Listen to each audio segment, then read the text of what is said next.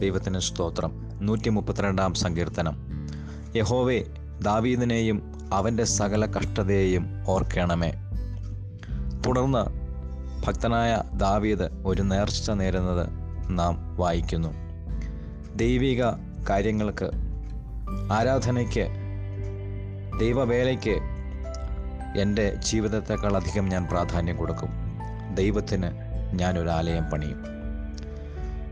ആ ദൈവിക ഉടമ്പടി ഭക്തനായ ദാവീദ് ചെയ്യുമ്പോൾ തന്നെ ദൈവം ദാവീദിനോട് ഒരു ഉടമ്പടി ചെയ്യുന്നത് നമുക്ക് കാണുവാൻ കഴിയുന്നുണ്ട്. അവിടെ പറയുകയാണ് നിന്റെ മക്കൾ എന്റെ വചനപ്രകാരം ജീവിച്ചാൽ നിന്നെ സിംഹാസനത്തിലിരുത്തിയതുപോലെ നിന്റെ മക്കളെയും ഞാൻ സിംഹാസനത്തിലിരുത്തും. നോക്കുക ദൈവത്തിന്റെ വാക്തത്വങ്ങൾക്കെല്ലാം ഒരു വ്യവസ്ഥയുണ്ട്.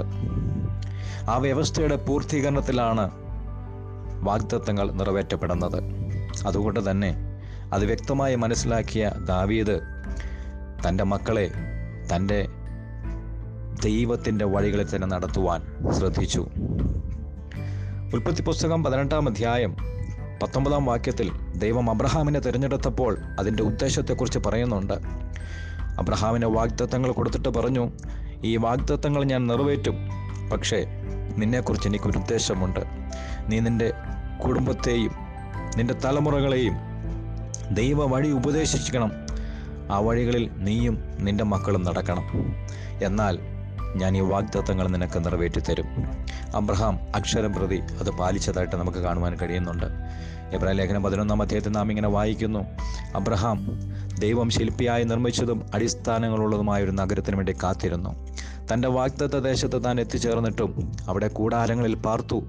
തന്റെ മക്കളോടും കൊച്ചുമക്കളോടുമൊത്ത് അതെ അബ്രഹാം ഇസഹാക്കിനെയും യാക്കോബിനെയും എല്ലാം ഉപദേശിച്ച് ദൈവവടികളിൽ നടത്തുവാൻ ഉത്സാഹിച്ച വ്യക്തിയാണ്.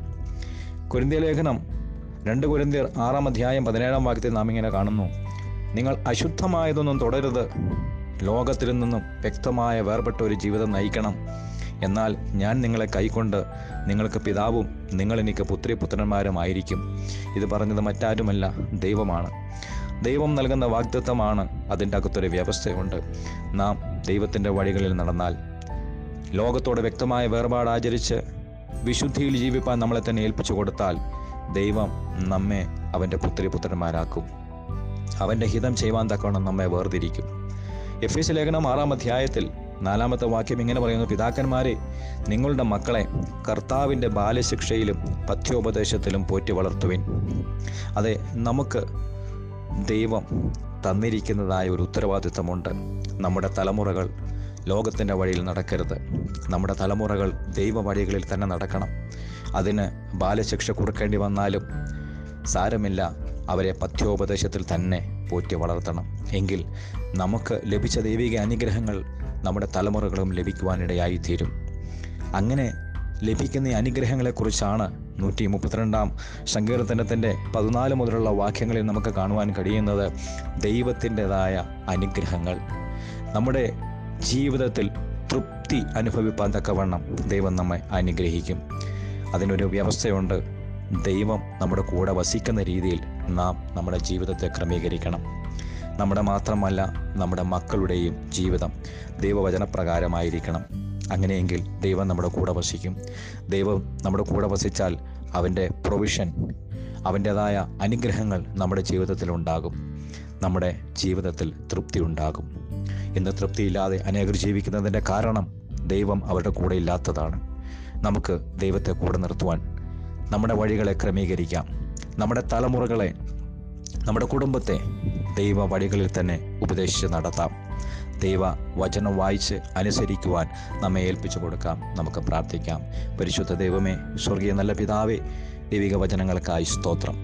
കർത്താവിന്റെ വചനം അനുസരിപ്പാൻ തലമുറകളെ കുടുംബത്തെ ആ വചനത്തിൽ ഉപദേശിച്ച് നടത്തുവാൻ ഞങ്ങൾക്ക് ദൈവകൃപ പകരുമാറാകണം. ദൈവത്തിന്റെ സാന്നിധ്യം ഞങ്ങൾക്ക് നൽകുമാറാകണം. ഞങ്ങളെ അനുദിന ജീവിതത്തിൽ തൃപ്തിപ്പെടുത്തുമാറാകണം. പ്രാർത്ഥന കേട്ടതിനാൽ സ്തോത്രം. യേശുവിൻ നാമത്തിൽ പ്രാർത്ഥിക്കുന്ന പിതാവേ ആമേൻ.